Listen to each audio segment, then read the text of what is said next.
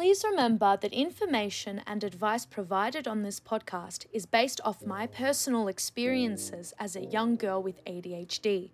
Although I do analyse, mention, and cite valid peer-reviewed sources, my podcast is not a replacement for professional medical advice. If you have concerns or questions regarding your own amazing brain and mental health, please talk to a medical provider. I'd like to begin by acknowledging the traditional owners and custodians of the land on which I speak to my listeners today, the peoples of the Kulin Nation. I also pay my respects to their elders, past and present. I'd also like to acknowledge that sovereignty was never ceded. Hey everyone, welcome back to the Lucy Pod. I hope that you are all doing well. It is November time, which means the end of university exams and assignments, and it is almost Christmas. I have finally finished all of my exams and assignments, and it feels amazing to be free. And yeah, the part about Christmas is fun. I don't really care too much for Christmas, but it'll be great because you get to eat a lot and see your friends and family. It is also the end of ADHD Awareness Month, but this does not mean that the Lucy Pod is going anywhere. I am still here, so let's keep the ADHD train going. I'd also like to thank you all for the amazing support on Instagram and Facebook. And also do not forget to listen to me and follow me on all of your favorite streaming platforms. I appreciate it greatly. Okay, let's do it. Dyscalculia. Calculate me this, chick. What in the world is dyscalculia? How is it linked to ADHD? What is it like being dyscalculic? And what helps dyscalculia? So let's address question one. Dyscalculia, according to Speld Foundation, Literacy and Clinical Services, is a term referring to a wide range of difficulties with maths, including weaknesses in understanding the meaning of numbers and difficulty applying mathematical principles to solve problems. Dyscalculia is rarely identified early. Furthermore, studies have been done to try to identify predictors of potential mathematical disability. The main predictors include, number one, not knowing which of two digits is larger, i.e. understanding the magnitude and the relationship of numbers. Number two, lacking effective counting strategies. Three, poor fluency in identification of numbers. Four, inability to add simple single-digit numbers mentally. Five, limitations in working memory capacity. Up to 60% of people who have ADHD also have a learning disorder like dyscalculia. It affects 6 people in 100, and a study conducted in the US International Math Test in 2017 showed that half of all US 4th and 8th graders were not proficient in math, and in 2015, 72% of US 12th graders were incompetent in math. I wonder if they had mild dyscalculia. So, here are some examples of dyscalculia. Was it exit 102 or 201? What is west to east? What is my left to my right? Is it 2200 or 22,000? And how many minutes do I have until it's lunchtime? Now, how in the world is it linked to ADHD? You'd think that being ADHD was enough. Nah, we get other stuff with it. We get beautiful comorbid conditions. So according to the ADHD or Attitude Mag, ADHD symptoms exacerbate and complicate mathematical skills and lead to learning difficulties. Us ADHDers, and much as I love being ADHD, we can never catch a break. It's just one thing on top of the other. It's like a deck of cards, and it's just outrageous. Anyway, according to Diana Kennedy, roughly 35% of the population experiences math difficulties of some kind, and 6.4% have dyscalculia or math learning difficulties, disabilities, MLD. Children with a family history of math difficulties are 10 times more likely than the general population to have trouble with maths themselves. This makes MLD or dyscalculia as prevalent as dyslexia or attention hyperactivity disorder, yet it often gets overshadowed in classrooms and in clinics. So, furthermore, to understand how dyscalculia is related to ADHD, it is helpful to look at the two types of cognitive processes involved in doing math.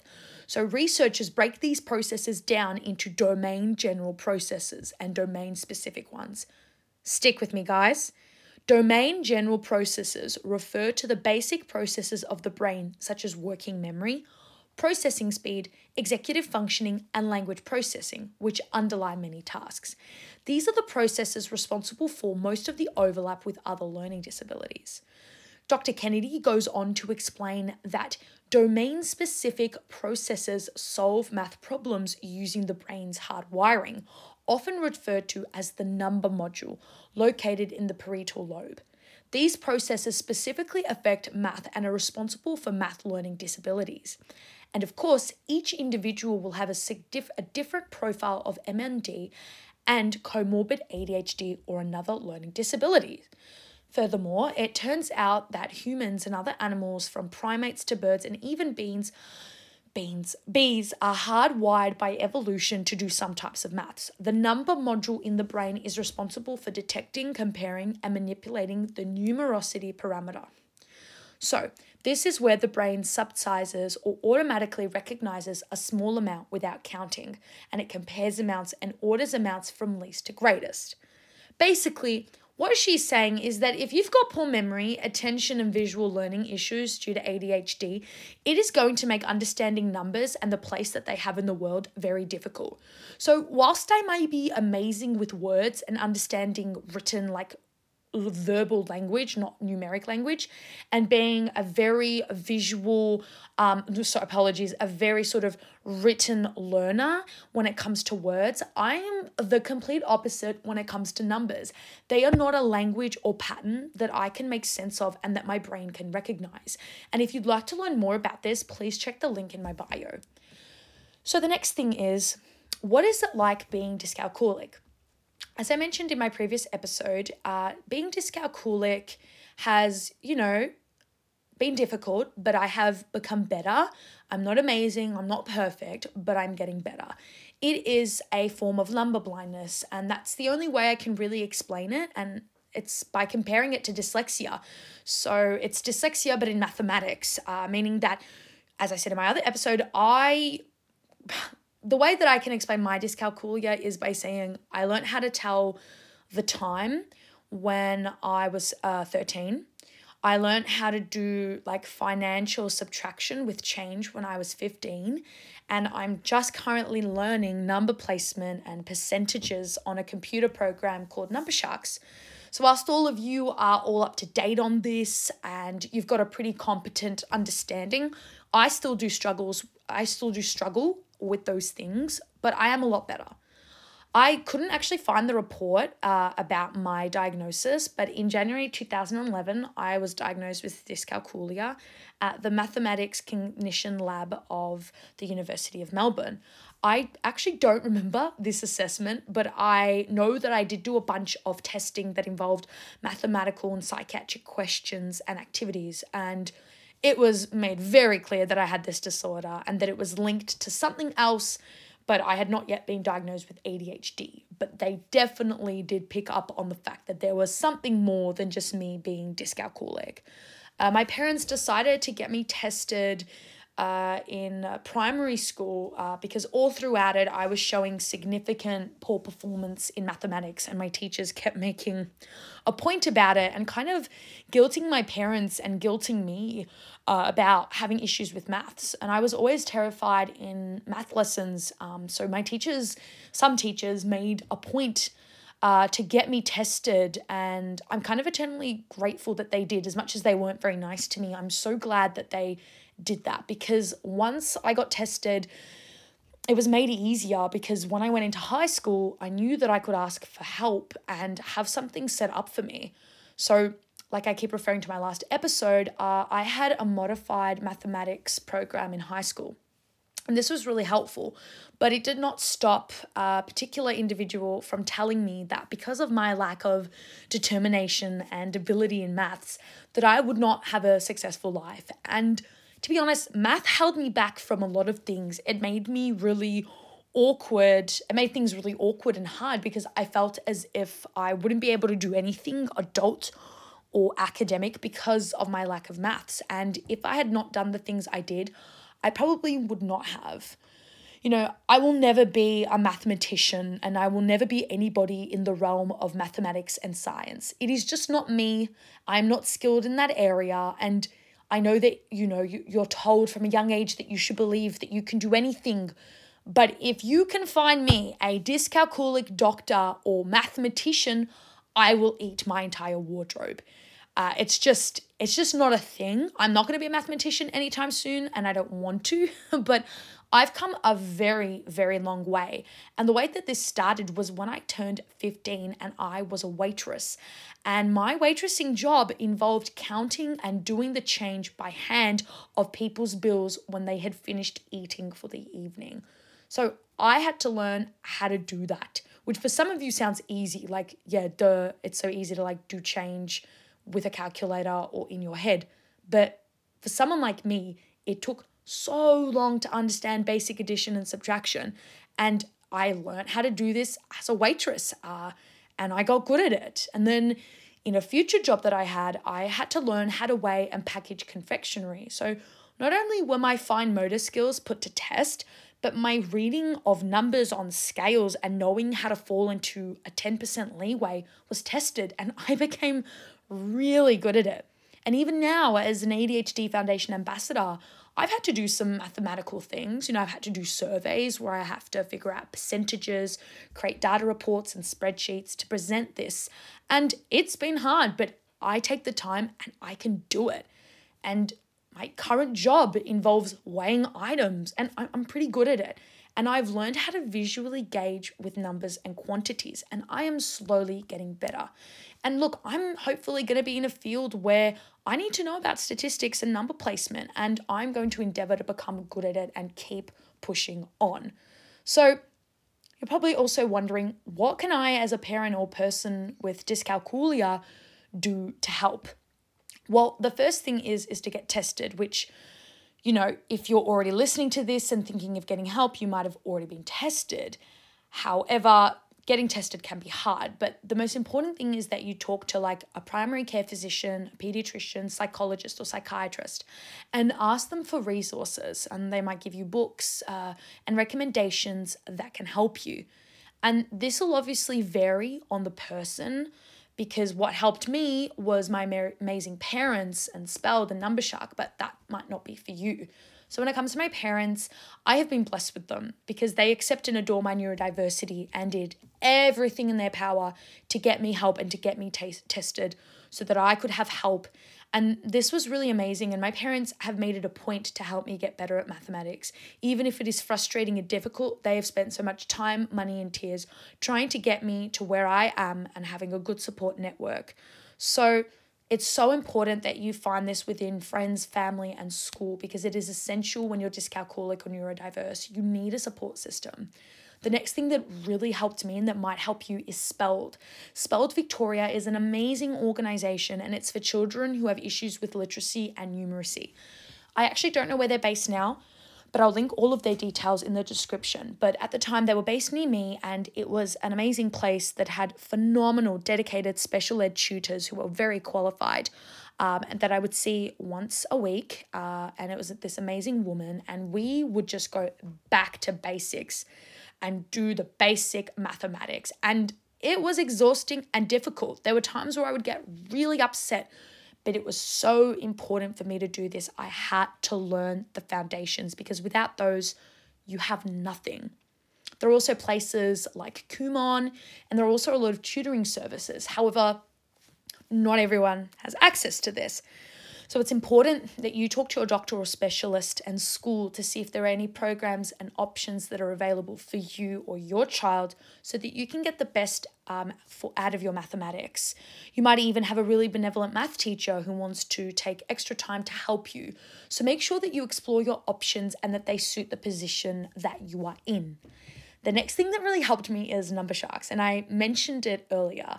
Numbershark is the most iconic game. It is so iconic because it is so niche, and it is this computer program that's like 1,000 years old, and I think it was made in 2003, and it's a PC program with the most disgustingly beautiful graphics.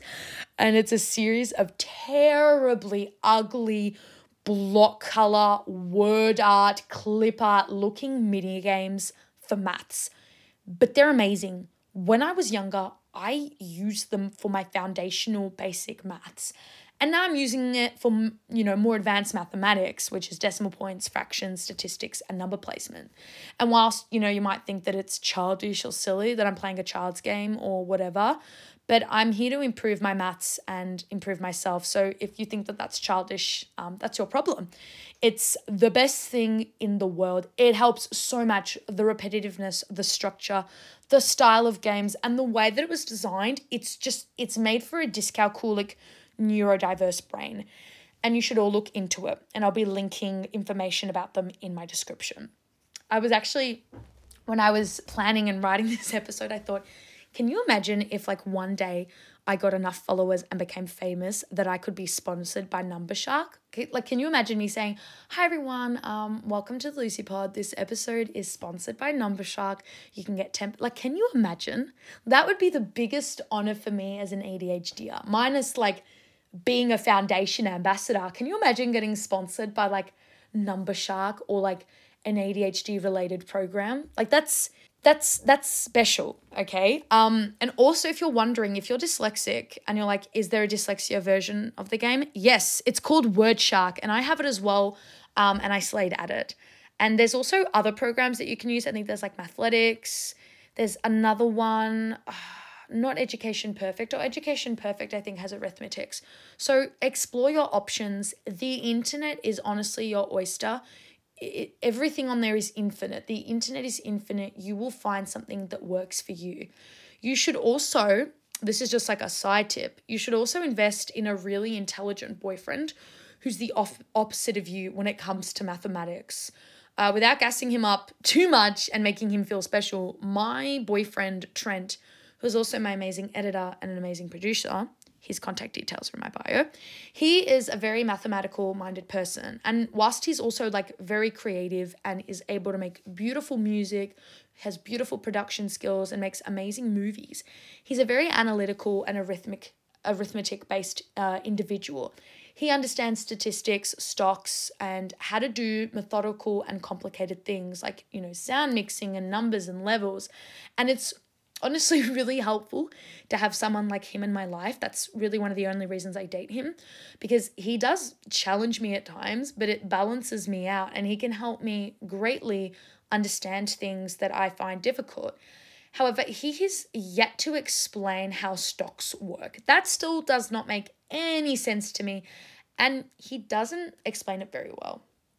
The other thing that's super important when you're looking for help as a dyscalculic person is, I think that teachers need to show more patience and grace towards dyscalculic students. Some of my primary school teachers used to be enraged at the fact that I struggled with maths.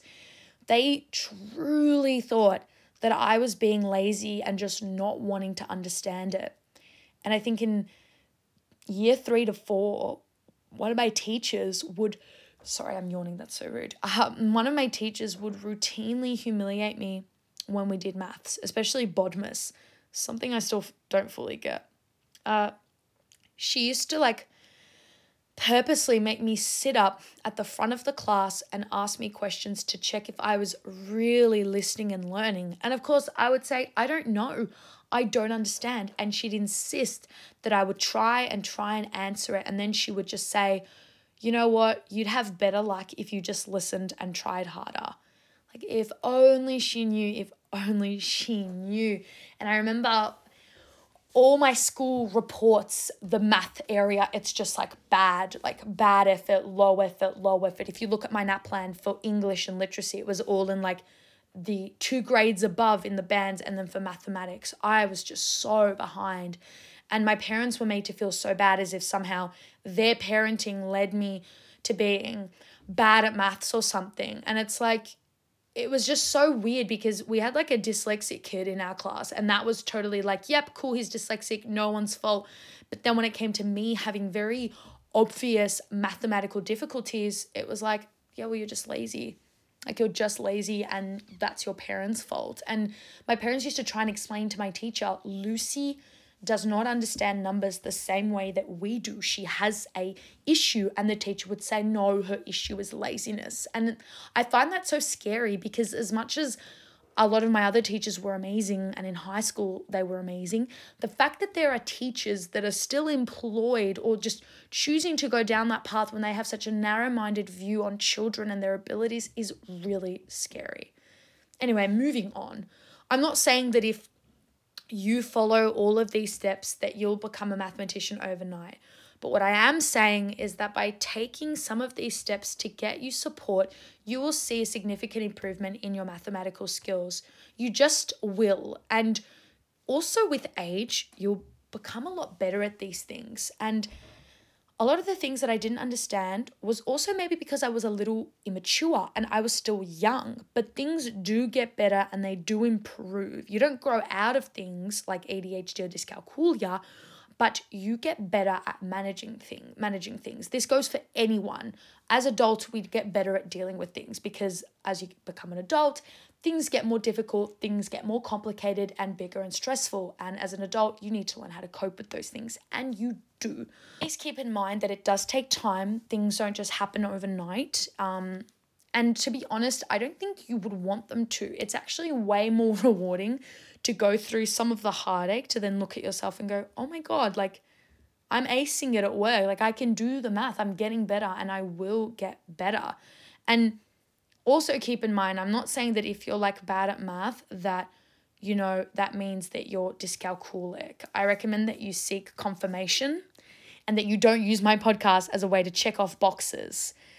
Because there are just people who are bad at maths and are not dyscalculic. Like, there is such a thing as just being crappy at maths. And a lot of people try to like get out of it and say, oh, well, I'm dyscalculic too. And they try to argue that like, oh, you're just putting a label on it because you want to be lazy. And it's like, no, I actually have a condition that's been diagnosed. You're just not good at maths, so shame on you. No, I'm kidding. But really, it's like people who don't like reading and who struggle in English, they're not necessarily dyslexic.